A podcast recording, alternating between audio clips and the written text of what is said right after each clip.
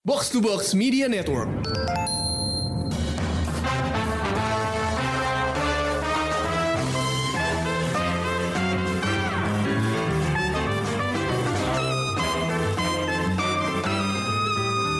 Halo semuanya pendengar Showbox, jumpa lagi dengan gue Lisa. Dan gue Amy. Kali ini kita bakal ngomongin Dune. Ini uh, film yang udah ditunggu-tunggu banget dan harus tayang kapan ini?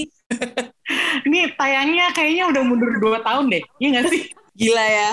Just like how the pandemic is robbing you from two years of Right. two years Exactly. worth of entertainment like good films itu kayak gue pas nonton James Bond tuh juga sebenarnya ngerasa kayak gitu ya kayak anjir I should have seen this movie like what 18 months ago like harusnya kan Yeah. tahun uh, kayak aduh pokoknya sedih banget cuman oke okay, we are um, here uh, and we have seen uh, the movie gitu dan seneng banget dan gue langsung heads up aja ini episodenya langsung ngomongin spoiler. Jadi kalau belum ngomongin Dune mungkin uh, nonton dulu filmnya gitu ya. Karena uh, kalau nggak kalau nggak spoiler ntar kebanyakan kepanjangan. Because apparently we have so much to, to talk about. Ya nggak Amanda? Yes. My page, my my notes are three pages. ini kayak ngerekam podcastnya ketunda berapa setengah jaman gitu karena udah masih harus nyatet. Enggak enggak karena gue telat sih alright um, guys uh, ini dia trailer dari Dune The outsiders ravage our land. Their cruelty to my people is all I've known.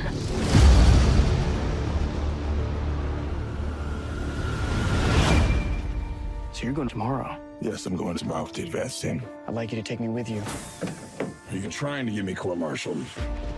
Can I trust you with something? I've been having dreams about a girl fallen in battle. Felt like a vision. Dreams make good stories, but everything important happens when we're awake. to the future of House Atreides. You have to be ready. There is no call we do not answer. There is no faith that we betray. They're not human, they're brutal. What if I'm not dead? You'll still be the only thing I ever needed you to be. Come on! My son.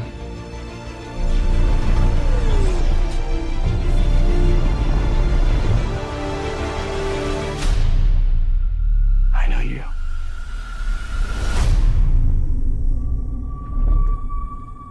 Tonight, the bloodline ends forever. Kill them all. This is an extermination. They're picking my family off one by one. Only together can we stand a chance. Let's fight like demons.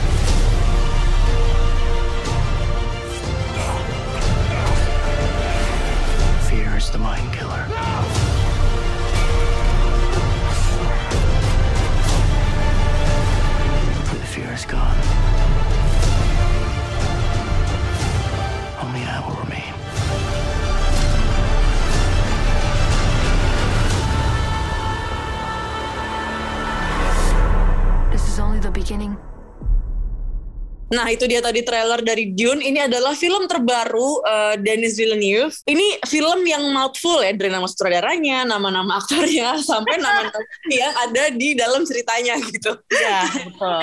Uh, emang ini adalah adaptasi dari novel sci-fi ya, novel sci-fi. Ya. Tebel banget. Uh, Amanda udah baca uh, bukunya ya? Belum, belum baca. Tapi Oh, gue punya baca. cerita Oh. nih. I'm surprised karena gue pikir lo baca. Lo belum baca Nah, ya? Itu dia. Jadi cerita gue berkenaan dengan kenapa gue belum baca buku itu. Hmm. Uh, jadi 10 tahun yang lalu gue kerja di toko buku Kinokuniya kan. Iya. Kerja, uh. gue kan mesen buku-buku fantasy, buku-buku fiksi, buku-buku uh, sci-fi lah. Itu semua gue yang pesen di Kinokuniya dulu. Terus uh, waktu itu ada customer datang ke gue uh, bilang, Mbak, saya mau pesen buku Frank Herbert dong. Uh, Ada yang mana aja ya? Oh, maksud gue nggak tahu Frank Herbert tuh siapa gitu.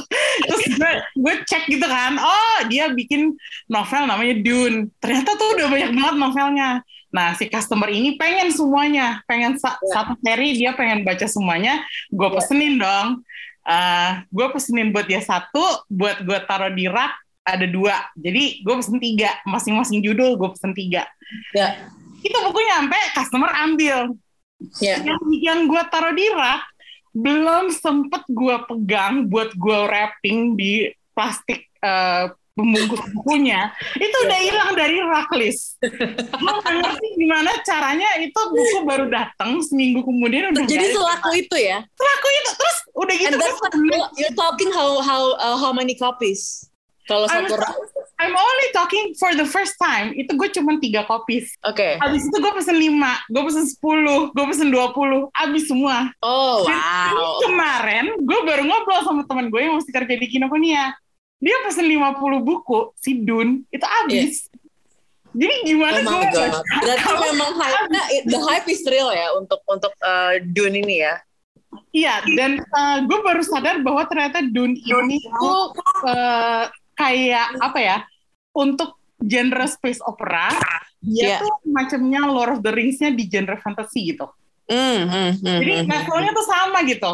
Dan Iya. itu gue nggak nggak sadar sampai eh, beberapa eh, tahun belakangan ini kan mulai kan terdengar dunia Denis Villeneuve mau main apa lagi dibikin segala macam.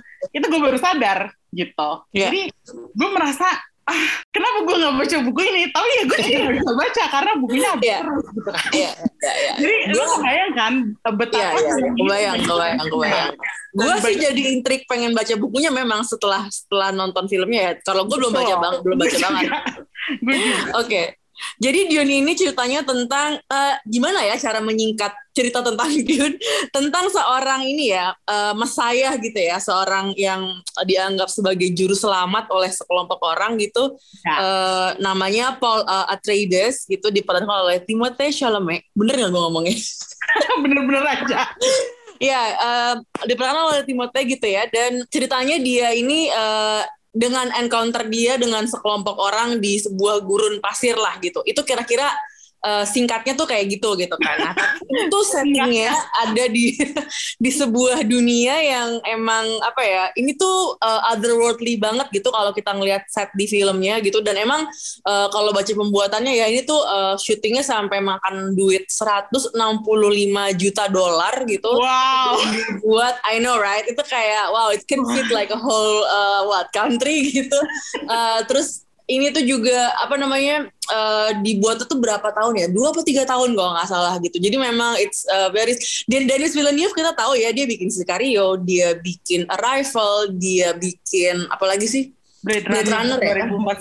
2049. Iya, uh, Blade Runner yang barunya gitu. And we know the way dia bercerita itu uh, sangat very slow burn gitu kan dan dan uh, Dune ini nggak nggak nggak beda. Aja emang dia uh, emang tipe ceritanya uh, Denis Villeneuve tuh kayak gitu gitu. Jadi uh, bayangin aja dengan kayak gitu tapi settingannya tuh bener-bener yang wah gila sih. Dan dan uh, emang puas banget kalau nonton di IMAX ya karena emang layarnya ya udah full kan dia gitu.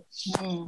Eh, gue sih tonton ini eh, Amanda gue itu tuh kayak suatu pengalaman nonton yang sangat strange in a good way ya in a good way gitu. Karena memang lu nggak pernah lihat dan lu nggak pernah alami sebelumnya semua pengalaman itu gitu kan. Jadi kayak eh, everybody have seen eh nggak everybody sih. Cuma orang-orang tuh mungkin udah nonton Star Wars gitu ya udah nonton film-film yang sci- yang genre sci-fi itu pasti udah udah tahu apa yang bisa mereka expect gitu kan. And yet ketika lo kalau gue ya ketika gue nonton Dune gitu, gue merasakan suatu pengalaman yang sangat menyenangkan gitu dan mungkin ngaruh juga udah du, hampir setahun lebih gue nggak eh, udah lama banget lah ya nggak nggak yang ke bioskop secara kayak biasanya gitu kan. Eh, dan gue sangat menikmati banget eh, nonton Dune ini eh, walaupun memang awalnya kayak wah ini bener-bener slow burn bener-bener Lambat ya. banget banget gitu loh. Karena eh, gila ini udah eh, sejam lebih Zendaya belum ngomong apa-apa. Eh, udah sejam lebih Zendaya masih cuman kayak lewat-lewat gitu doang gitu. So ya gue sangat terpesona dengan film ini and I cannot wait eh, buat menggali uh, beberapa aspek dari film ini sama lo. Tapi gue nanya dulu, uh, Emmy menurut lo uh, pengalaman lo nonton film ini gimana dan apakah lo suka atau enggak? Kalau gue sih, of course gue suka ya karena gue fansnya Hmm. Villeneuve. Uh, Hmm. Jadi uh, Arrival itu salah satu film favorit gue sepanjang masa. Yeah. Jadi Hmm, gue ekspektasi, tapi ekspektasi gue untuk film ini rendah sih. Uh, Hmm. gue sengaja merendahkan ekspektasi gue karena gue nggak yakin tadinya gue nggak pede dengan visi macam apa yang bisa ditawarkan sama Villeneuve terhadap ceritanya karena gue tahu ceritanya Hmm, oke. padat banget kan bukunya tuh Yeah. tebal dan Yeah. uh, seperti yang udah dibuktikan oleh film ini si Villeneuve nggak mencoba untuk bikin satu film buat satu buku dia, dia split the book into two Yeah. dan di Yeah. ini jelas-jelas waktu film memulai ada Dune part one gitu Terus gue yang udah yes we're getting part two Are they making part 2 though? Karena kan part 2-nya belum di syuting ya ya. I know tapi maksudnya dengan dia bilang like- part one kan harusnya ya sudah ada sedikit janji gitu loh Exactly gitu. Gue kayak pas nonton part 1, gue kayak, are you even making the part 2? Ini pandemi loh. Dan uh, kenapa kalau misalnya pun itu akan datang gitu, how how many years gitu we have to wait. You're making this one berapa? A couple of years. And then now it's pandemic, jadi everything is on hold. And now Yeah. you're like teasing us, oke ini cuma part 1 doang. Fuck! Ya enggak lah gue bilang. tapi tapi itu kayak apa ya uh, Iya, itu iya. kita bisa omongin nanti sih Liz karena kalau kita ngomongin future projects-nya sebenarnya ada yang lain lagi selain dari part 2 gitu Mhm. tapi back to this movie uh, when it first came on the screen the the title Dune I was not quite. Gue tuh kayak nggak percaya. Akhirnya gue ada di sini di bioskop nonton film Hmm. ini. Dan itu disutradarai oleh Denis Villeneuve gitu. Karena Hmm, oke. selama ini tuh gue masih kayak skeptis gitu. Yakin lo bisa bikin film gitu. Dan ternyata Iya. bisa banget. Dan gu- eh, salah satu alasan kenapa gue suka banget sama film ini adalah meski- meskipun ceritanya space opera semacam Star Wars dia itu filmmakingnya tuh nggak typical filmmaking sci-fi eh, spectacle movie yang kebanyakan kita lihat ini gitu. Jadi nggak the spaceship yes it's cool but that's not the point gitu. Jadi kayak lo nggak menjual X-wing gitu. Kayak lo nggak jual toys gitu lo nggak jual mainan. Dan apa namanya eh, semuanya tuh eh, lebih ke apa ya menjelaskan myth lore history dari dunia ini yang kita nggak kenal ini. Makanya menurut gue feel-nya tuh beda banget dari film kayak macam Star Wars gitu yang yang menurut gue oke it's fun it's adventurous uh, Hmm. tapi mungkin ya fans itu cuman kayak dibikin untuk fan service aja gitu. Sementara kalau ini tuh benar-benar filmnya tuh serving the visuals uh, the style of the filmmaker. Makanya gue baru ngerti banget kenapa si Villeneuve sempet loh dia ngomong gue belum ready buat ngenyutradarain Dune waktu sebelum dia bikin Arrival sama uh, Blade Runner. Jadi dia merasa dia harus menimba pengalaman dulu, bikin Arrival, bikin Blade Runner, baru dia nyutradarain Dune. Ternyata itu yang memang harus dibutuhkan. Kenapa lama banget ya? Ya. Ya, karena itu gitu. Dan dan gue sih puas ya dengan hasilnya. Terlepas Yes. dari dari segala orang yang bilang ah ceritanya agak soulless atau ceritanya nggak exciting, Ah. slow burn. Kayak gue yang bilang itu nggak so, yang yang bilang film itu soulless kayaknya I- don't know how do you how you read the movie ya tapi kayaknya enggak sih Iya, makanya itu gue juga gue juga bingung. pas Kayak- movie malah menurut gue Iya, kayak maksud gue it's it's kind of emang nggak se twisty arrival ya kalau kalau arrival kan hmm, ya, uh, ya, ya. apa bertumpu pada that twist gitu tentang Ya. si Amy Adams gitu kan. Cuman kalau kalau ini kalau menurut gue tuh apa ya? Ini tuh gaya gaya filmmakingnya Villeneuve at its best gitu. yes Uh, grand, uh, inovatif, Ya. sedikit angkuh, arrogant kayak nih gue bisa ini gitu. ya, ya, ya. kayak like he's showing he's showing us how it's done gitu ya Iya, iya, iya. Tapi tapi semua itu untuk efek yang kalau menurut gue cukup cukup Hmm. emotionally evocative dan Ya. thought provoking gitu. Jadi gue nggak Ya, ya. nggak setuju dengan orang-orang yang bilang film ini soulless gitu.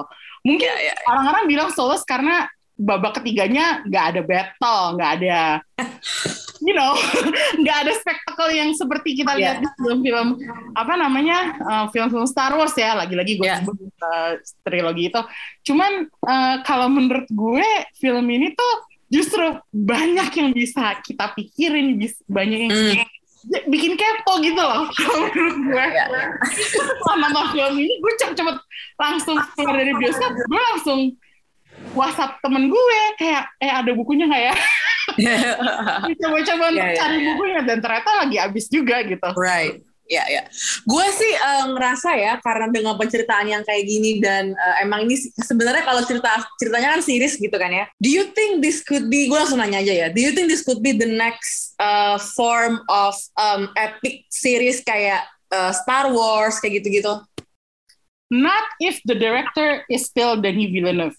Kalau menurut gue dia bukan bukan sutradara komersial. Maksudnya, maksudnya kalau lo J.J. Abrams, ya mungkin, Right. Ya. mungkin lo bisa kali. Villeneuve doesn't doesn't stand a chance menurut lo? I don't know how to answer that. Nah, karena kalau menurut gua film ini bagus karena uh, si, uh, visualisasinya kan, maksudnya Iya. ada stunning spectacle yang yang semua apa gurun-gurunnya, terus bangunan-bangunannya segala macam. And then the way the way they fight ya itu kayak eh, efeknya keren banget sih. Iya, itu dia. Maksudnya itu kan it takes time to make gitu kan. Ya, ya, Dan ya. kayak kalau lo kalau lo mentingin apa ya kalau lo mentingin angka kalau lo mentingin eh, ha- penghasilan box office jumlah viewers di HBO Max ya, gue rasa film ini gak bakalan eh, gimana ya Gua- mungkin kalau bisa dibandingin itu sama Hmm. kalau dia bisa mencapai angkanya Lord of the Rings then it will- it will be good oke that's it gue nggak Hmm, Oke oke mengharapkan oke oke. gue nggak mengharapkan dia menularkan Uh, uh, iya. apa ya serial atau terus spin off terus kayak apa sih sequel gitu nggak kayaknya sih nggak mungkin ya kalau sutradaranya tetap Denis Villeneuve gitu. Hmm, oke oke oke oke. si Warner si Warner itu harus harus mau terserah lo compromising artistrinya atau ya lo milih duitnya gitu. Kalau menurut gue sih gitu. Ya ya, gue bahkan lagi mikirnya eh, kalaupun dibandingin sama em, Lord of the Rings gitu ya, menurut gue Lord of the Rings tuh a, a- a lot more likable menurut gue dibanding sama ini gitu. Karena karakter-karakternya gitu kan, you have the hobbits, you have uh, the elves, terus lo punya uh, dwarf gitu yang emang karakternya tuh sangat beraneka ragam dan lo nontonnya tuh uh, ngerasa apa ya bener-bener terhibur lah gitu. Tapi Ya, kalau si Dune ini kan uh, awalnya itu dia yang lo tadi lo bilang ada kesan arogan atau angkuh, not in a, in a, apa ya kayak bad atau gimana, cuman emang ya tipe ceritanya tuh begitu aja Iya, gitu. iya iya iya I don't know if it's gonna appeal to um, larger audience aja menurut gue. Kalau menurut gue orang yang suka Dune tuh akan suka banget, tapi kalau yang nggak suka akan kayak meh gitu, ngerti gak sih kayak That's what I was afraid of actually. Kayak Nggak. seberapa seberapa besar popularitas Dune di antara uh, movie epic goers. sci-fi ya. Hmm. Nah, kalau kalau misalnya lo uh, lo uh, baca bukunya, of course you're you're gonna uh, wanna Love watch the ya. movie. Tapi Hmm. apakah uh, pembaca bukunya translate as movie goers itu kita nggak tahu gitu. Karena kadang-kadang book purist lo tau sendiri Ya, kan. Bodoh amat film Iya waktu ya. itu aja Heeh. waktu The Hobbit film pertama keluar film The Hobbit gitu gue ngobrol Iya. sama book purist itu mereka kayak ngamuk gitu sama Peter Jackson Ya ya ya, you're capitalizing on this um, Iya. literatur apa ini ya, gem gitu kan. Tapi emang emang that's what Peter Jackson uh, did sih sebenarnya.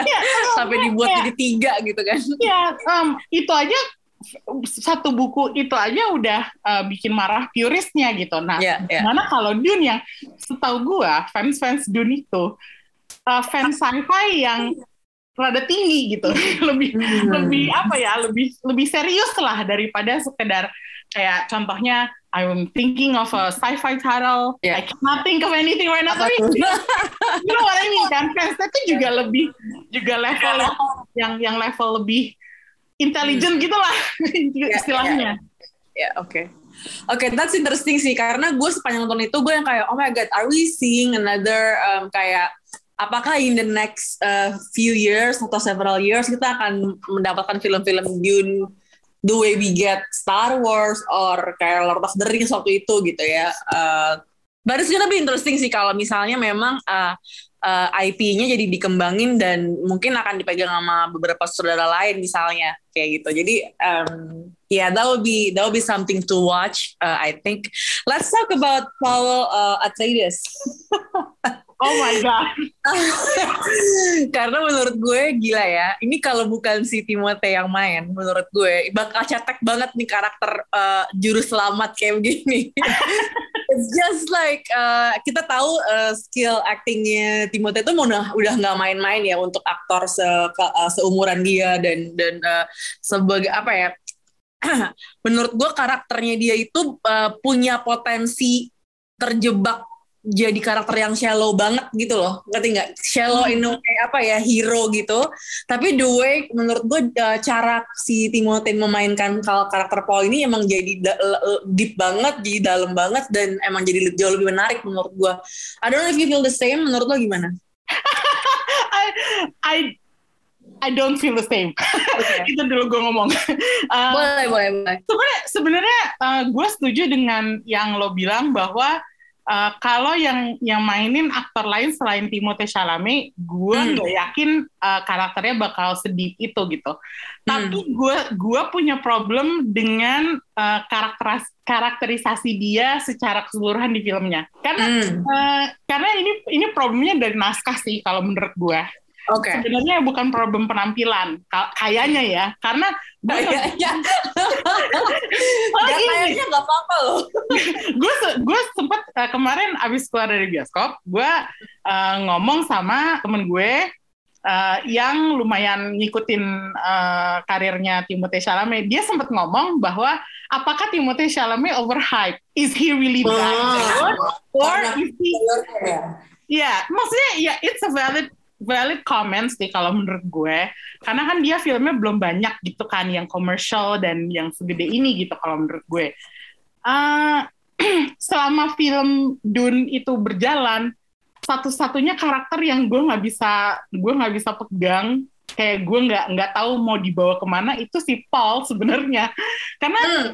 ada kalanya dia tuh kayak apa ya dia jadi apa orang yang pinter tapi tortured soul karena mimpinya dia dan status dia sebagai mesayah itu tapi ada kalanya juga dia memainkan Paul ini sebagai remaja yang curious dan playful waktu dia berinteraksi sama mentor-mentornya gitu. Habis itu dia kayak kebawa aja sama ceritanya, terus gue nggak nggak yakin what's his in his mind gitu. Jadi gue masih belum apa ya, gue masih belum dapet the why and the how-nya si Paul Atreides ini. Jadi gue nggak, gue ini gue belum melihat pleasing Oh. the part nggak sih kenapa kenapa.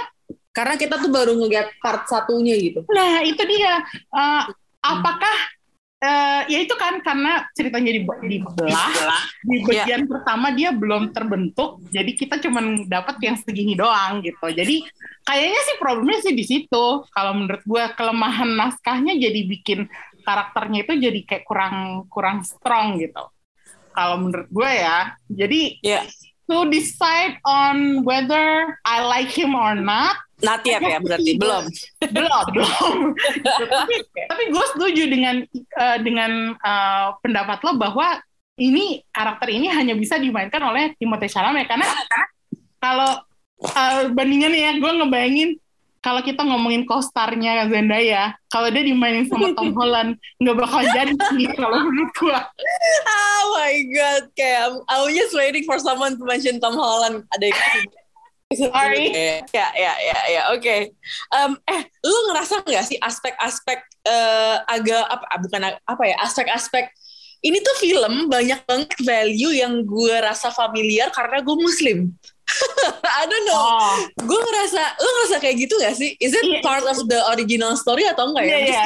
It's the the the story goes katanya jadi Eh, uh, si Frank Herbert itu nulis cerita ini uh, salah satunya terinspir- terinspirasi oleh film Lawrence of Arabia. Jadi dia Hmm. tertarik dengan culture Middle East, Islam. Kalau lo baca di Wikipedia-nya itu dijelasin pengaruh-pengaruh uh, budaya Islam di uh, cerita ini, terutama di masyarakat Fremen gitu. Dan Hmm, kalau gue ya gue gue sebenarnya dari kemarin tuh mikir gitu. Em, ini sistem pernikahan di di dunia ini tuh agak kalau menurut gue eh, mengingatkan gue sedikit tentang pernikahan di agama Islam yang membolehkan ada empat istri gitu. Karena Ya. orang-orang di sini mereka kadang nggak punya istri resmi tapi punya selir Hmm. pada saat dan setahu gue kalau baca novelnya si Paul itu nantinya punya istri resmi dan punya si Chani jadi setirnya dia. Jadi dia Shit. Istrinya tuh nggak cuma satu gitu. Jadi gue kayak oh oke, I get I get now. Okay, Where- we'll see, we'll see. We'll see if I continue to like Paul. okay. Okay, that's interesting. Let, let's let's talk about um, the superhero of the story. Uh, and by that, of course, uh, maksud gue adalah Duncan Idaho. Top bloke, top bloke. What? What? Kok tiba-tiba ada Rana? Ini gue baru ini ya eh, masuk melalui warp ya. Eh, ya, naik, silakan. naik, Ron. naik Highliner yang dipiloti oleh Space Guild Navigator. Jadi tadi I just band Space and Time untuk bergabung di Arrakis bersama kalian. Gila-gila. Rana masuk ketika gue nyebut Duncan. Gimana Iya. coba? Gue tadi ngeliat instastory lo, kayaknya lo ada sedikit main crush atau gimana gitu. Gue gak ngerti. Iya, he's a top bloke ya. Eh, Duncan Idaho itu asik banget. Eh, kalau di buku sama komiknya kan dia kayak ladies man banget ya. Eh, menurut gue sih, kenapa? Rana udah baca bukunya. Nah, gue tuh sebenarnya entry point gue tuh adalah nonton film Dune yang David Lynch. Oh, oke. Nah, Oke. itu film yang menurut gue it's so boring, but at the same time it's kind of weird in a good way gitu loh. I mean, It's so bad so good gitu ya. Well, nggak sampai so. Well, there are parts yang benar-benar menarik ya karena settingan Dune yang bisa dibilang post computer kan dibandingin Iya. mungkin uh, uh, uh, uh, uh, universe sci-fi lainnya. Dan, Mm, dan, dan dan dan di film itu ada uh, Sting jadi Fate Rausa jadi uh, adiknya Glosur Raban uh, pertama kali muncul cuma pakai kolor kolor bersayap ya dengan dengan uh, badan lean six pack.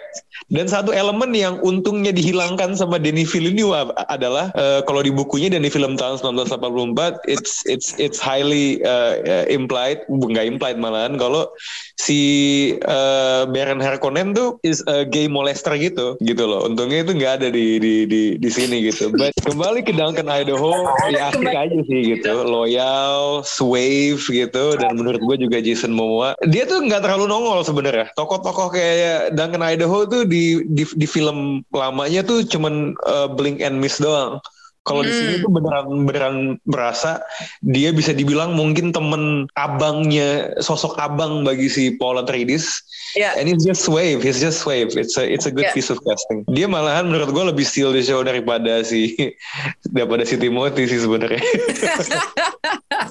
gue sih sangat menikmati ya. eh, menurut gue eh, kita kan beberapa kali ngeliat Jason Momoa di eh, di beberapa ada yang di Game of Thrones, ada yang di Aquaman gitu. Iya, Tapi di sini menurut gue paling eh, nggak tau gue paling suka dia di sini gitu. Amanda Mhm, gimana? mhm. Sebenarnya tunggu tadi si Rana bilang uh, Duncan Idaho lebih steal the show. Kalau menurut gue show stealernya tuh Rebecca Ferguson, si maknya. Sepakat. itu lebih itu lebih itu lebih lagi malahan Itu gila banget ya. Kayak maksud tau gue novelnya kan nggak bertumpu pada ibunya itu kan. Yes, ini kelihatan banget dia tuh yang ngedrive kejadian-kejadian eh, di dalam ceritanya, Things happen the- because of her ya. right? Dia yang ibaratnya menggerakkan domino-dominonya, dia yang memilih untuk melahirkan cowok kan. Kalau di eh, bukunya dan di universe kan it's it's it's, it's heavily ya intinya Bene Gesserit ini i- apa emak-emak manipulatif lah ini this, this this sisterhood ini gitu ya. I also love how conflicted she is ya karena dia kan Ya. berperan sebagai mewakili kepentingan Bene Gesserit se- adalah ibu adalah uh, significant other dari si Duke Leto so it's a very like she's kelihatan banget um, she's conflicted in what she does, but she does it out of some parts love, some parts ambition, and some parts duty. Menurut gue it Hmm. comes across really well. uh, Yeah. di, di film ini, and ya jangan-jangan gue nggak tahu ya kalau menit, menit screen time dihitung tuh lebih banyak kan si Calame atau si Rebecca Ferguson ya.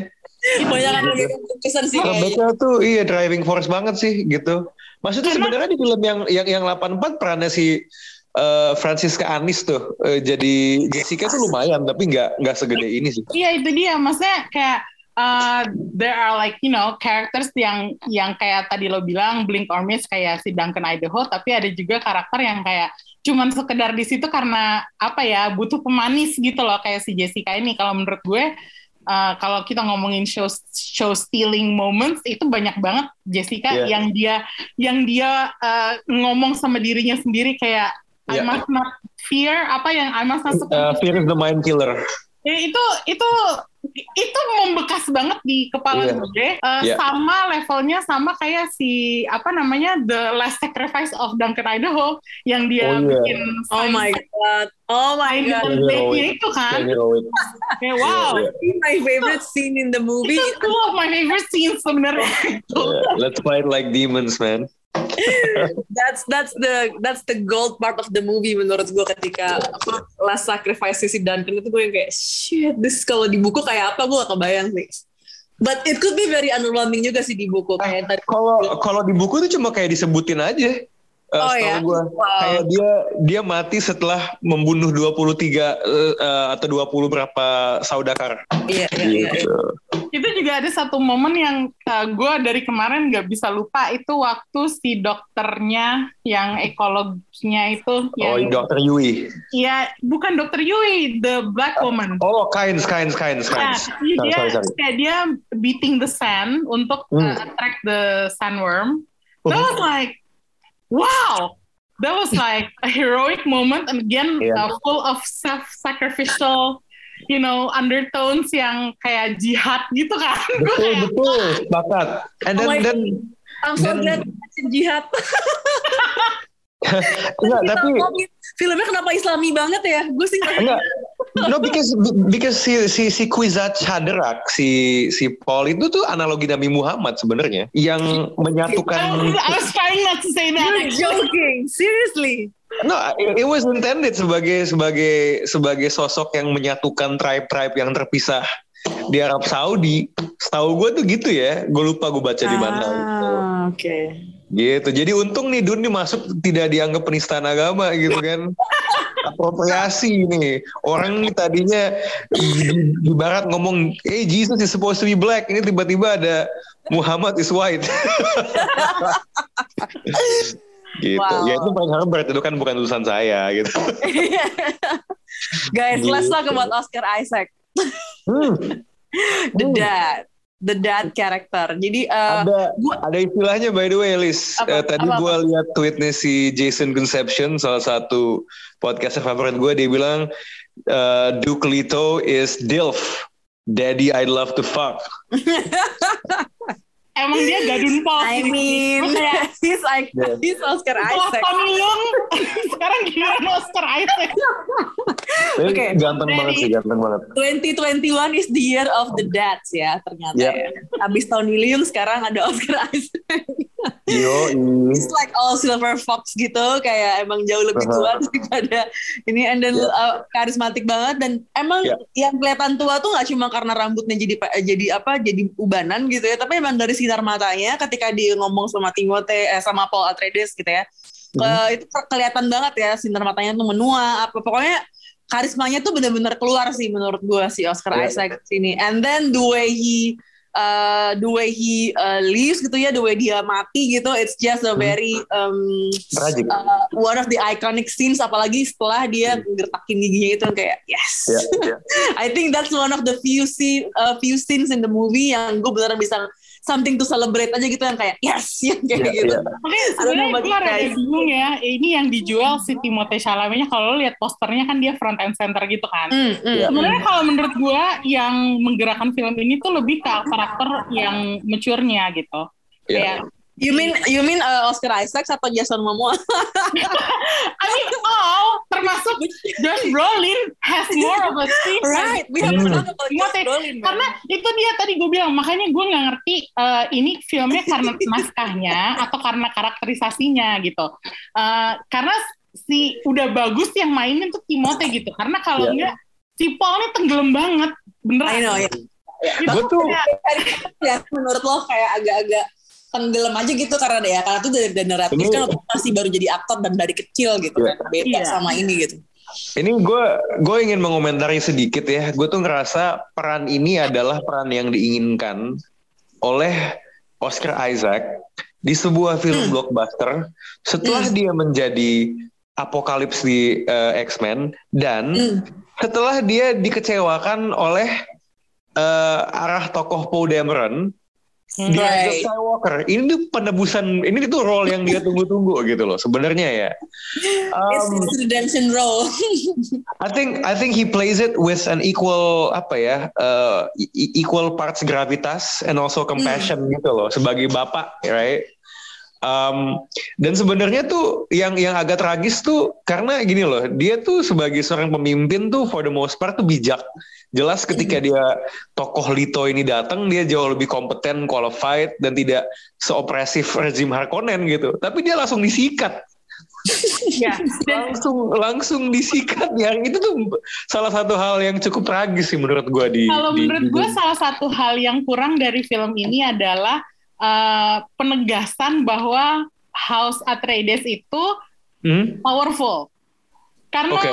itu hanya dari eksposisi kan kayak kita diceritain ya House. Atreides itu ter- eh, kuat makanya si Emperor pengen me- menyingkirkan mereka gitu. Itu hanya Ya. dikatakan oleh beberapa karakter tapi tidak ditunjukkan gitu. Itu kalau menurut gue That's true. true.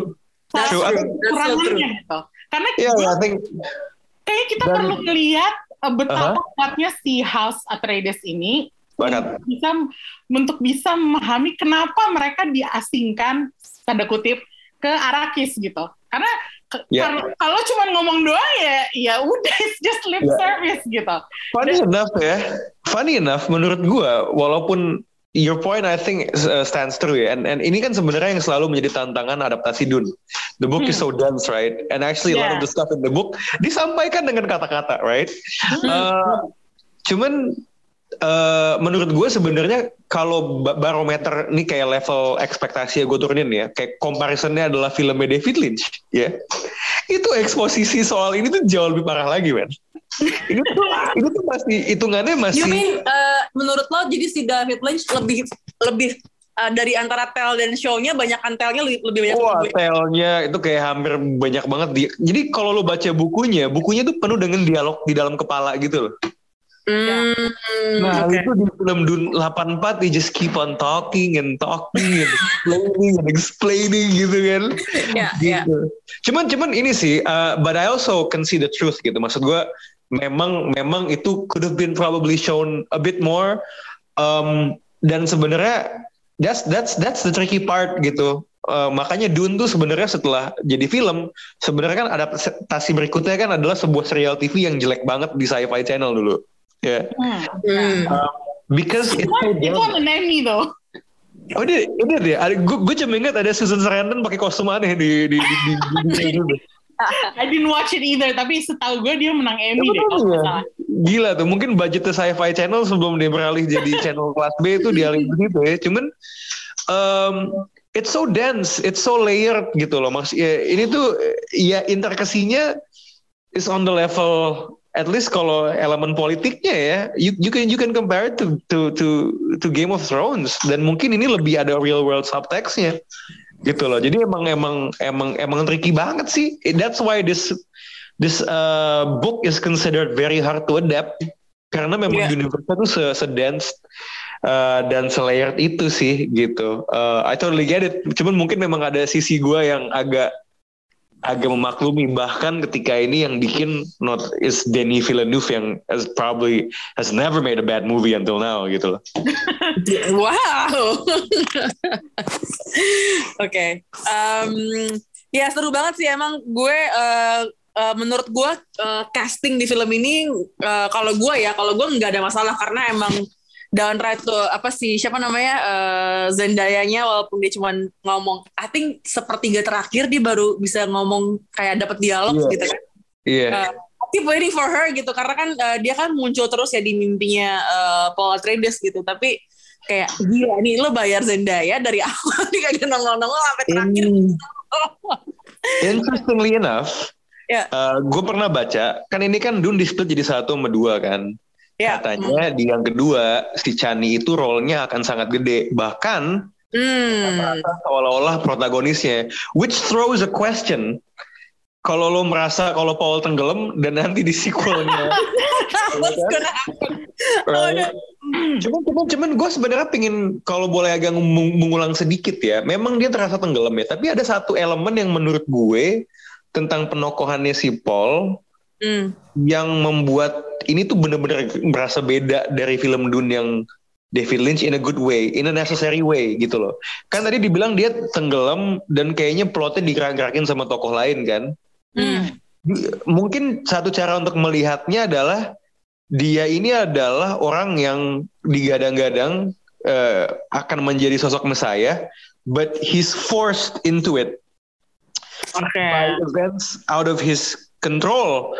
Kayak dari dari dia dilahirkan dengan manipulatif, dia tiba-tiba ternyata diuji sama nyokapnya, ketakutan dia untuk jadi pemimpin. Bahkan si Lito kan ngomong kan something about a leader is called to it or something like that Ya. gitu kan. Ya. So his uh, his his his inner turmoil, ya, his conflict sort of comes from there gini. Ini kenapa selama ini gue hidup kayak biasa aja gitu ya? Well, enggak sih lo lo calon pemimpin cuma kayak kenapa kenapa gue kayak sebenarnya tuh nggak punya kehendak untuk untuk memilih jalur gue sendiri gitu loh.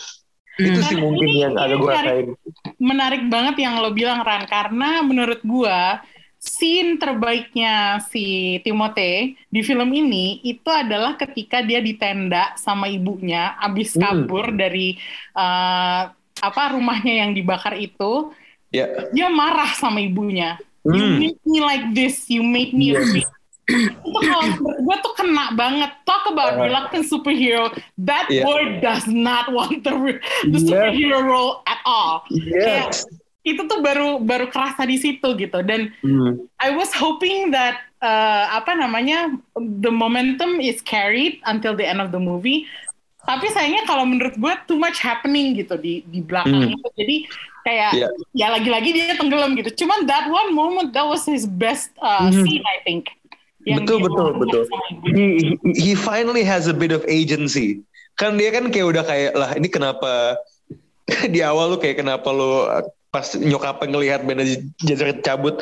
Oh jadi selama ini gue dilatih buat ini gitu loh kayak kayak kayak that's sort of like simmering simmering and then it just goes into a a, a- a blowing point. So I think uh, obviously harusnya dia akan udah ya lebih punya agency lah di di di, di part 2 gitu sebagai individual yang uh, is more proactive I guess ya.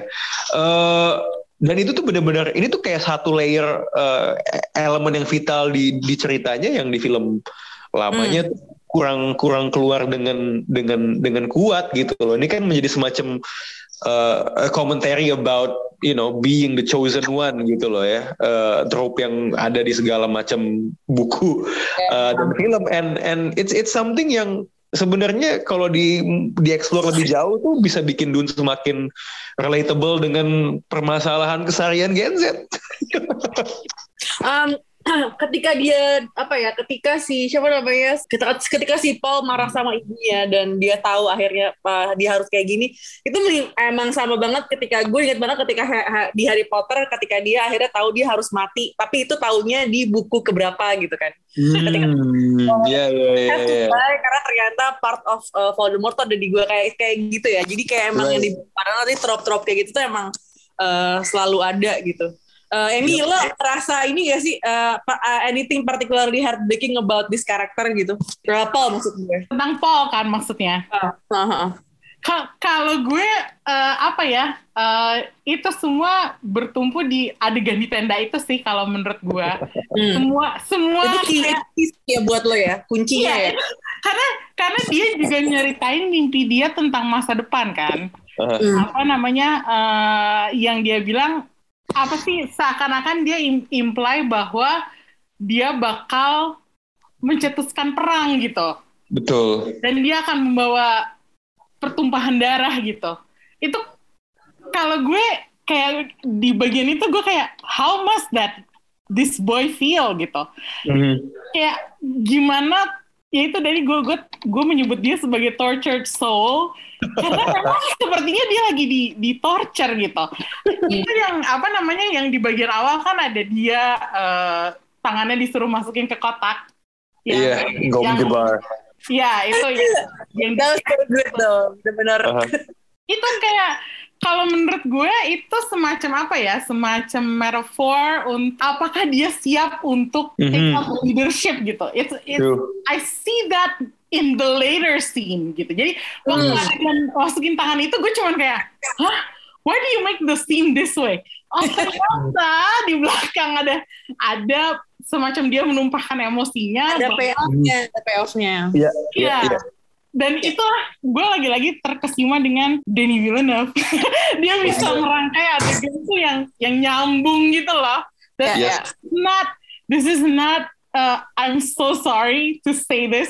This is not a J.J. Abrams movie. Sepakat, sepakat. It's, it's just deeper Jadi than that, kalau man. spektrumnya uh, antara J.J. Abrams sampai Christopher Nolan ini di mana guys? It's beyond Nolan. It's beyond Yeah. ya. Yeah. Right. Yeah, well, yeah, you you you look at his his his body of work, yeah, yeah. I mean, and sebenarnya gini sih, sebenarnya eh, kalau bandingin CV, eh, mungkin Danny Villeneuve actually does not achieve that di melalui dunia, tapi I think the thing yang ngebedain dia sama Nolan adalah Nolan tuh kadang-kadang filmnya bisa berasa dingin dengan film-filmnya Danny Villeneuve tuh there's always you can feel the more of an uh, emotion gitu. Yeah. Kalau kalau kalau skala kan sama-sama gede ya, gitu. But I wanna touch on that ya.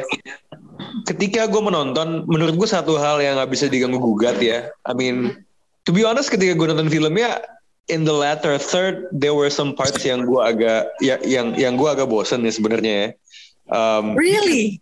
Oke, No, no, let's talk about that nanti. no no no, it's it's it- ini gue kembali ke poin lo Lis, ketika lo lihat running time. Hmm. Emang ke- kenapa ya? Apakah ini gue udah tua apa gimana ya? Film ketika a movie is already around the the the, the two hour 20 minute mark tuh gue Ya. gue bisa agak tune out dikit gitu. But Ya. I will say this, menurut gue tidak ada sutradara yang berhak semarah itu kepada HBO Max daripada Denis Villeneuve.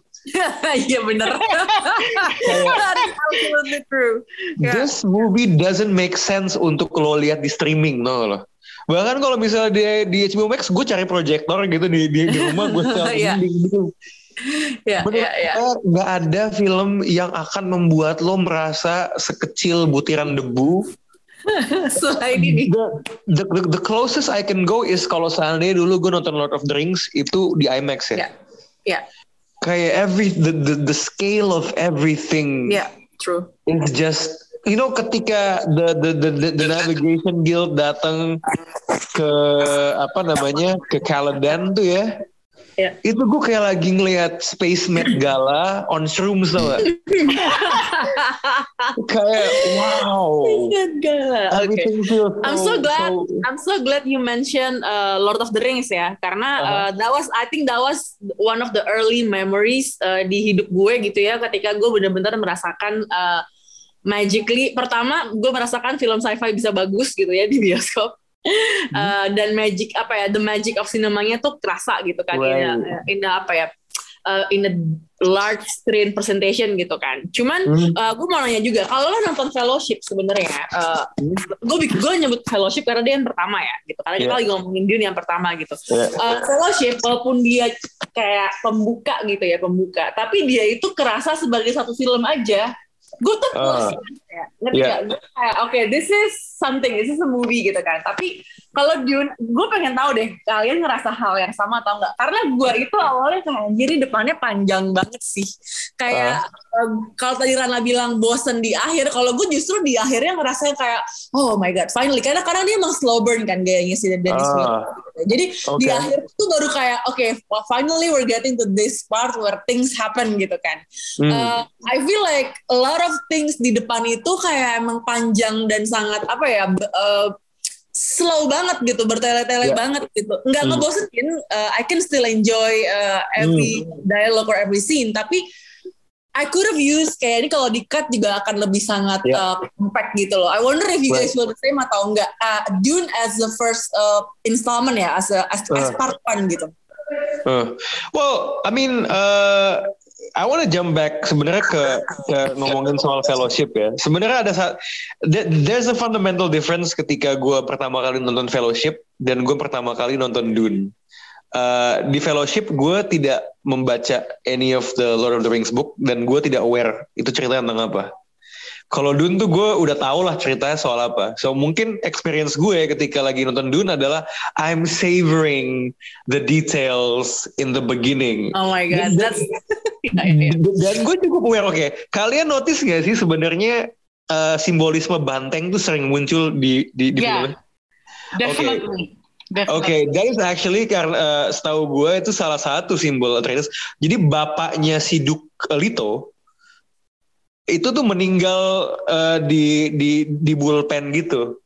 Ka- Karena ada ada tradisi kayak matador gitu, so it's hinted, you know, over and over again. So I'm I'm I'm savoring all of these small details and the bigness. Dan justru I already know that he's gonna meet the Fremen, and sebenarnya the, the details in, in in that scene itu tidak se, se, se, semegah, you know, it's more sparse going to the end gitu loh. So mungkin there's also an, an, an element of me knowing where the story is going at that point yang membuat uh, uh, apa ya uh, uh, kenikmatan yang lebih gue dapat ketika gue lagi melihat sesuatu yang megah itu berkurang di belakang. Tapi satu hal yang bagi Gue oke oke. Sa- satu hal yang agak menyamakan ini dengan fellowship adalah uh, gue tetap ngerasa ah ya ending gitu loh. Kayak ah, itu y- ya tricky sih anytime you adapt something and and you split it it's like pasti ada yang kayak kok di sini sih endingnya gitu for some people maybe it works um, I certainly wish the movie went on actually at that point tapi Actually, I also understand that it has to be split somewhere. actually, I can I can probably uh, answer a little bit of that. You know, endingnya di situ gitu.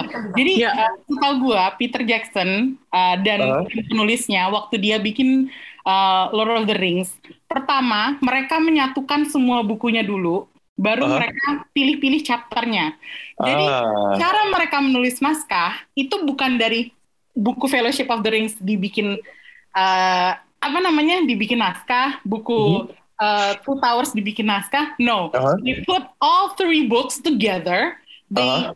put a chronological apa uh, urutan kronologis dari dari peristiwa yang terjadi selama novel-novel Lord of the Rings.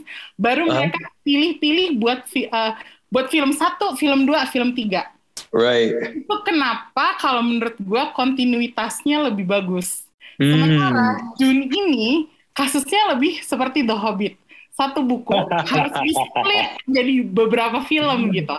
Makanya kalau menurut gue uh, the sense of completion-nya Yeah. menurut gue lebih bagus di Fellowship. Karena Sepakat, sepakat. Gua, cara cara mereka uh, kayak apa sih dia ngambil adegan uh, kalau nggak salah ada adegan dari buku dari buku Two Towers yang ditaruh di uh, film Fellowship ada adegan dari Fellowship dari buku Fellowship yang ditaruh di film ketiga gitu karena Oh. secara timeline mereka ngikutin bener-bener timeline si Frodo oh. jalan gitu. Kalau ini kan enggak gitu. Jadi Iya. kayak apa sih? eh, satu gue belum baca buku Dune, terus Ah. gue merasa ini ada ada semacam apa ya? Kayak si Villeneuve dalam menulis naskah kan dia nulis naskah bersama John Smith sama Eric Clark gitu kan. Mhm. Kayaknya mereka tuh harus compromise untuk eh, bener-bener menceritakan eh, karakter mana yang mau mana mereka yang mereka mau angkat Iya. gitu kan. Iya. Karena tadi lo bilang waktu lo ngomongin Chani jadi jadi karakter sentral di film kedua, gue langsung oh ya mungkin di sini eh, genesisnya Paul selesai. Habis itu Hmm. kalau setahu gue di, di novelnya sih Dia mungkin gak meter di film keduanya. Kayak di novel keduanya kan lebih banyak bagian fragmentnya kan. Hmm. Nah, bukan di novel kedua, sorry, di part Part uh, dua. later part of the book kalau nggak salah bagian fragmentnya tuh lebih lebih Lebih, menonjol gitu. Jadi kayaknya mereka harus compromise uh, si tiga penulis Dune ini, uh, Mhm. penulis film film Dune ini mereka harus compromise. Kita hanya bisa cuma sampai segini doang gitu. Iya, iya, iya, iya, Kayaknya iya. kalau menurut gue sih itu sih problemnya dari Gue dari segi pemotongan ceritanya ya. Iya iya iya. Gue tuh sebenarnya pada gue kan nonton Fellowship of the Ring tuh masih kayak satu SMP ya kalau nggak salah ya. Hmm. Gue tuh tetap ngerasa, hah udah selesai. Cuman gue masih ngerasa itu lebih klimaktik daripada. Karena Itu maksud gua, itu maksud gua, uh, uh, uh, a small skirmish at the end kan dengan Urukhai-nya kan. Ya. Kalau ini kan cuman kayak partai doang. Paul ya gitu loh ya. Oke oke oke. Iya, ini kayak- lebih kayak- kayak ke apa ya eh, Paul as an arc gitu ya kalau si Dune Iya. pertama ini lebih ke kayak karakter walaupun di Fellowship ya tentu saja itu sebenarnya ngarahnya ke Aragorn ya nggak sih karena kan dia Eh, eh, Strider terus mulai ketahuan karakternya kayak gimana gitu and right to the end dia ya mas sayangnya tuh dia misalnya kayak Iya. raja Tapi yang menurut ditemukan gua- kembali kayak gitu kan lebih ke situnya sesuatu tuh pasti akan merasa lebih klimaks ketika eh, ketika Sean Bean mati kan. Jadi mungkin kalau Sean Bean mati di nongol mati di Dune tuh gue, oh iya ini merasa klimaks Guys, nih. ini sacrifice-nya Jason Momoa loh di sini jadi lebih lebih menyentuh loh ini Mau jihad. ya Momoa jihad Mati syahid, sih Duncan Idaho mati syahid. Eh, tapi ya ini just a tidbit. Ini gue tuh belum baca. Mungkin Amy juga tahu dari lihat-lihat wikinya. Jadi di, di di Dune tuh ada sebuah konsep namanya Gola, ya. Dia tuh kayak kayak kayak kloningan biologis dari sebuah manusia yang sudah ada yang bisa dikasih memory dari eh, apa dari dari dari manusia aslinya gitu. Nah sebenarnya setahu gue dari apa yang gue baca di Dun Dun selanjutnya bukan Dun Part 2 ya tapi di buku-buku Dun Messiah dan sequel-sequelnya si Duncan Idaho tuh golanya tuh akan hidup lagi gitu loh. So if beyond- iya so if so if uh, it's a different person tapi with all of the same memories and the same physique Hmm. gitu. Jadi kalau seandainya Beyond Part 2 eh, down the line si siapa namanya Denny atau Warner Bros kepikiran buat bikin sambungan buku-bukunya, di Duncan Idaho bisa aja nongol lagi sih. Although sepengetahuan gue buku-bukunya makin ke belakang tuh makin absurd sih. Ya, Hmm. itu, itu salah satu yang kalau menurut gue uh, masalahnya gini ya, yang gue dengar nih uh, Aha. katanya uh, benchmark untuk dikasih lampu hijau sequelnya itu bukan dari pendapatan box office, tapi dari Jadi? dari Capital streamingnya HBO Max. Gue nggak tahu gimana Ya cara ngitungnya. Gue nyari itu gue jadi then. Karena kan itu nggak maksudnya masih terbatas banget bukan ininya. Iya, masalahnya di Amerika aja eh, itu theatrical release-nya dibarengin sama streaming HBO Max. It's, Yeah. it's not like us yang kita kita beruntung banget loh dapat theatrical Ya, release. kita beruntung. Ya. Kita tuh kita tuh lumayan banget gitu. Ada IMAX meskipun kapasitas 50% doang ya, tapi Yeah. at least kita masih bisa nonton di IMAX gitu. Kayak gue gue nggak tahu eh, sejujurnya future-nya film ini tuh kayak gimana tadi kita udah sedikit ngebahas di awal sama Lisa bahwa apakah ini bisa menelurkan sebuah franchise you know a new cinematic The universe same way epic kayak epic um, ya epic sci-fi kayak Star Wars kayak gitu-gitu loh Ran tadi kita Hmm. ngobrolin itu. kalau So, jawaban yeah, gue kalau gaya gaya filmmakingnya Denny Villeneuve it's not gonna sustain gitu gitu kecuali kalau mereka mau beneran ini gitu apa branch out to other directors yang Yeah. less artistic gitu kalau menurut Do you gue. guys do you guys want uh, other directors to be working on uh, Dune series atau gimana? Uh, it really depends on the story ya. Tapi to make it intact sih. Tapi gini sih, maksud gue Danny Villeneuve tuh capable capable aja. Jadi kayak misalnya kayak arsitek keseluruhannya gitu ya. Tapi Hmm. he's too. I don't think Does that's something he want would to want do to it do. though? Iya makanya itu it just doesn't He's feel too like much an author buat ngerjain yang kayak gini-gini. Iya, gitu. Iya, iya. I'm just saying, uh, menurut gue, uh, post apa ya kan uh, the last 10 years tuh mungkin kita udah dibombardir sama film-film kayak uh, superheroes, Marvel kayak gitu-gitu kan. I'm, I'm just wondering what's next gitu kan. Dan ketika nonton Dune itu gue lagi jadi jadi bertanya-tanya gitu. Apakah yang kayak gini-gini dengan dibuat jadi series akan jadi the next big thing gitu. Makanya gue nanya gitu ke Emmy tadi di awal uh, episode. Setahu Kayak gue, gitu sih. serial uh, Dune ini uh, HBO Max is planning a series yang di Hmm. uh, exec produsernya adalah Denis Villeneuve dan Oke. timnya gitu. Uh, Iya. Mereka baru aja ganti showrunner kalau nggak salah. Dari Hmm. dari 2019 sudah di planning, uh, tapi ternyata si John Spade itu uh, dialihkan daripada dia nulis serial HBO Max ini, dia dialihkan untuk nulis sequelnya. Tapi kan kita nggak tahu Hmm. sequelnya jadi apa enggak gitu kan. Iya, iya, iya. Dan ini uh, HBO Max series ini katanya uh, The Sisterhood, Dune The Oh. Sisterhood. Jadi Bene Gesserit. itu Bene Gesserit kan. Jadi ya, ya kalaupun jadi, kalau menurut gue it's a good thing kita karena Bene Gesserit jujur aja itu uh, salah satu faktor yang apa ya itu emak-emak manipulatif yang Iya. kalau menurut gue lumayan menarik untuk dijadiin Oh. satu fokus serial sih kalau menurut gue. Iya. Tapi in, i- kalau gue gini aja sih ngelihatnya udah bisa dapat film kedua aja udah bagus. Iya, iya. And then- We're still crossing our fingers for that, Amanda.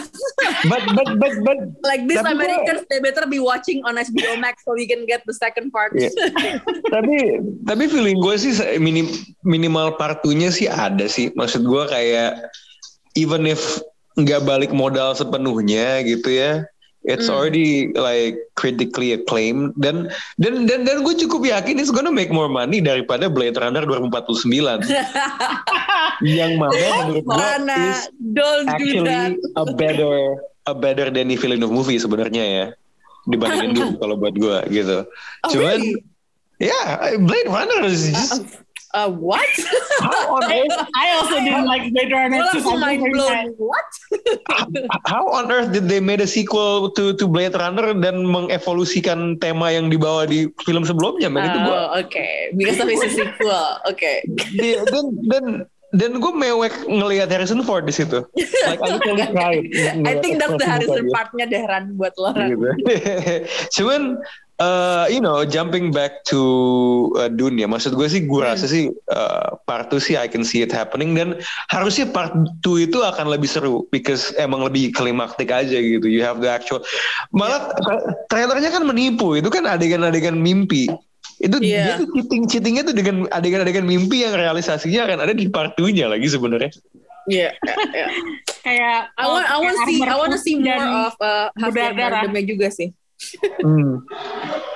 Stilgar, Stilgar. Ayo. Stilgar apa you, you will Right. see them riding to Arakin on sandworms man So, it sounds weird gitu tapi tapi skalanya gede gitu lo akan melihat tuh apa mujizat dari Kwisatz Haderach Tapi kayak sandwormsnya kenapa belum dikasih lihat ya? Like I oh thought, ya, ya masih sepotong-potong ya iya.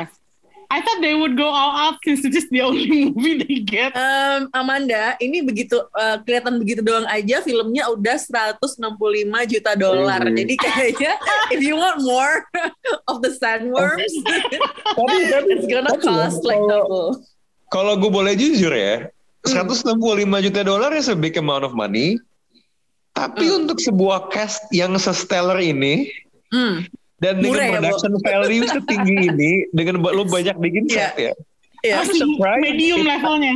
iya gue kaget dan untuk sensasi sebesar ini gue Hmm. kaget ini di bawah 200 juta loh Hmm. Oke. gitu loh kayak entah iya, I iya. mean, apakah uh, aktornya karena sama Denis Villeneuve dia menerima gaji yang lebih murah gitu. Gua- Like sign me up, David Itu loh, Villeneuve, Dennis Villeneuve.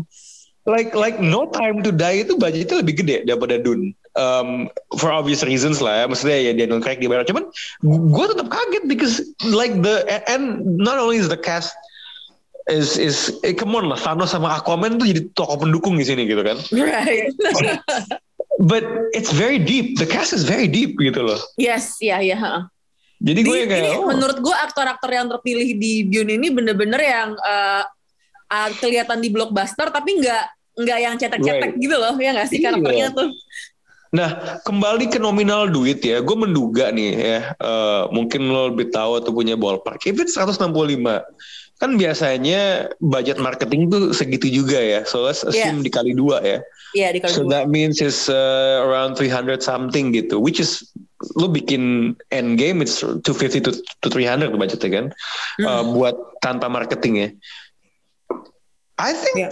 it, has a good shot of passing uh, uh, 300 at the global box office sebenarnya. Jadi Global serius loh lagi pandemi Global dan bioskop nggak full capacity loh Ran. uh, uh, if it's 300 ya, I I think menurut gue it's still doable. It's still doable. Hmm. oke. It's still Karena doable. biasanya harga, harga IMAX lebih mahal ya by the way. Ingat itu. Iya. studio studio Amerika tuh biasanya ngitung domestik dulu. Kalau domestik yang nggak Ah. bagus, Hmm. uh, well, No, no, no, bener bener bener bener bener. bener. smaller gitu. Karena Bener, bener. apa namanya?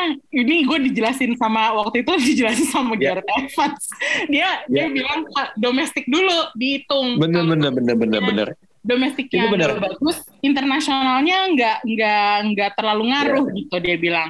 Kecuali kalau memang ya ini makanya tadi gue bilang gimana cara ngitungnya dari HBO Max gitu. I hope Hmm. I ya di Amerika bagus ya karena kita semua bertumbuh pada market Amerika gitu. Ya. Hmm, hmm. Itu aja sih kalau misalnya market Amerika yang dilihat sama studio dan uh, jujur aja kalau Warner gue rasa nggak ngitung kayak Disney gitu yang ngitung pendapatan Ya. luar Amerika gitu. Ya. Jadi kalau kalau Warner ngelihat domestik, well, we better hope Americans watch this movie. Beneran deh. Atau atau atau kalau memang perhitungannya kayak gitu, kita mendoakan ketika ketika mau Greenlight Mark 2 ada dukungan dana dari perusahaan Cina. Biar kayak kasusnya, biar kayak kasusnya Pacific Rim. Secara domestik di Amerika kalah bahkan kalah sama Grown Ups. Kurang sedih apa coba? Lu kalah sama film ya Adam Sandler yang paling jelek gitu kan. Tapi ada fiturnya korbannya jadi kayak Rim dua. gitu. Guys, Iya. itu the only the only Asian guy in Dune is a, is a traitor and he's dead. Oh enggak enggak, gua kebantingnya adalah enggak. Masalahnya adalah begini. The only Asian guy in that movie is from Taiwan. That's the problem. He's from Taiwan yang main tau gue tuh. Kelar dong Cina. Ah, susah men, susah, susah my bad. I, I take it back deh kalau gitu. gue bilang the only Asian ya, gue bilang oke, of course the Asian is the traitor. Gue yang kayak fuck. Ya.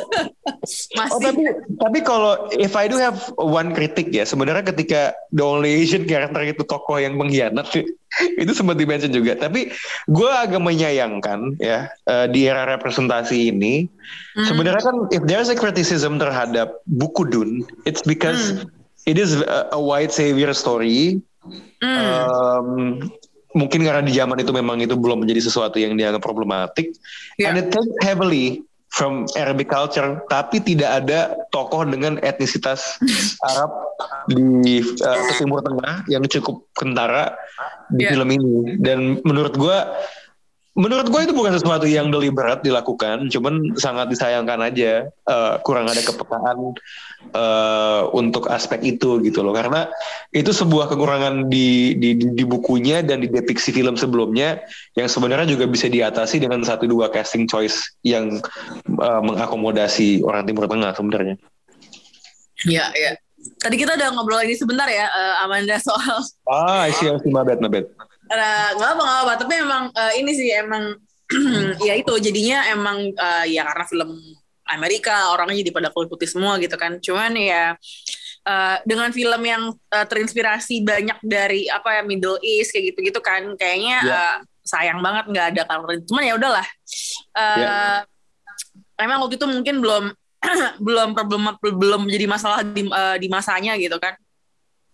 Ya. Uh, Tapi Iya. kita masih punya harapan uh, di, di di part 2 ya kalau beneran jadi dibikin. hmm. Aha. Ceritanya kan Fremen banget tuh. Kayak Yes. masih bisa lah di casting untuk be- atau recast gitu misalnya. Ya, I mean ketika di bagian akhir-akhir itu kan lo ngelihat uh, aktor-aktornya mulai uh, ini ya inklusif. Ada Zendaya, ada Javier Bardem, pokoknya karakter-karakter yang uh, berwarna gitu semuanya udah mau adanya di belakang-belakang gitu. Hmm. Uh, so maybe they'll get uh, longer, uh, bigger time screen juga di yang keduanya gitu. Hmm. Ya, ya, ya. Alright, I think that's all uh, obrolan kita soal um, June udah hampir sejam ya. Seru banget nih ngomongin ini. Udah sejam malah kayaknya. Uh, Oke, thank you banget uh, Amy, Rana, uh, dan buat Yo. semuanya juga yang udah uh, dengerin Showbox sampai akhir. Selamat menikmati Dune lagi gitu ya. Kita bakal dapet di HBO Go nggak ya? Gak dapet ya kayaknya. Hmm, kaget sih gue kalau ada. I mean, why would you want to watch in HBO Go if Sepakat. you watch it on IMAX gitu? Ya, Yes. puas-puasin ke IMAX, puas-puasin um, nonton di layar gede gitu ya, mumpung masih Iya, bisa. Dan nggak tahu nih sampai kapan karena minggu depan kayaknya udah ada apa ya, Downbreed 2 ya kayaknya yang bakal tayang film barunya. Uh, by the way, I'm just happy karena sekarang gue sudah mulai ke bioskop regularly. I don't know about you guys. Yay, me too. gue yang kayak I'm fully vaccinated. I feel Yes. safe. True, true, true that, true that, true that, true that. ya gue gue itu aja sih modal gue karena karena uh, and then gue uh, I realize kalau misalnya di bioskop itu kan lo duduk ya gue selalu selalu datang kayak jam-jamnya pas-pasan gitu. Uh, print di tiket from uh, dari aplikasinya uh, and then just duduk nonton and then leave gitu. So I feel much safer sebenarnya Ya. di bioskop. Kalau gue pikir-pikir ya dibanding ketika gue di MRT atau di uh, makan di luar gitu. Karena setelah gue pikir-pikir iya ya lo cuma duduk. Uh, dan di bioskop itu kan orang uh, tergantung ya nggak semuanya ngomong juga kan. Misalnya ada orang-orang yang suka ngobrol ketika nonton gitu kan. Cuman mostly karena sekarang duduknya udah jauh-jauhan bener-bener nonton duduk pulang gitu. Jadi uh, I don't Ya. know aku ngerasa lebih aman sih. I don't know about you guys. Kalau gue sih duduk yang kursinya pisah-pisah itu ngebantu banget sih. iya kan? Jadi kayak Itu kayak membuat pengalaman nonton jadi lebih tenang gitu. Karena biasanya gue selalu duduk di dekat orang-orang yang harus banget ngobrol di tengah-tengah ini loh Skywalker tuh ini. Up, man. Eksposisi di film aja udah capek, apalagi dari eksposisi dari penonton sebelah. itu dia makanya kayak sekarang kalau menurut gue uh, gue bukan tipe makan popcorn jadi kalau kalau ke Ya. bioskop boleh makan popcorn gue nggak peduli. Jadi gue tinggal ya udah, tulis masuk nonton keluar lagi. Kecuali Ya. kalau ada end credit scene ya itu harus agak mas cuma Ya. nungguin dulu gitu. Cuman eh, sejauh ini sih dengan berapa kali gue ke bioskop nonton Shang-Chi gitu Eh, Ya. gue sih merasa aman dan merasa nyaman terutama karena karena sepi gitu orang juga kayaknya belum belum banyak ke bioskop yang yang Ya. berbondong-bondong banget gitu kayaknya nggak belum Iya banget. mereka masih yang berdua bertiga gitu ya ya gitu Ya. jadi ya masih lumayan aman sih kalau menurut gue Ya. Alright, uh, thank you banget udah dengerin Showbox. Uh, Rana, Amy, sampai jumpa Yo. di film berikutnya. Uh, see you guys, bye-bye.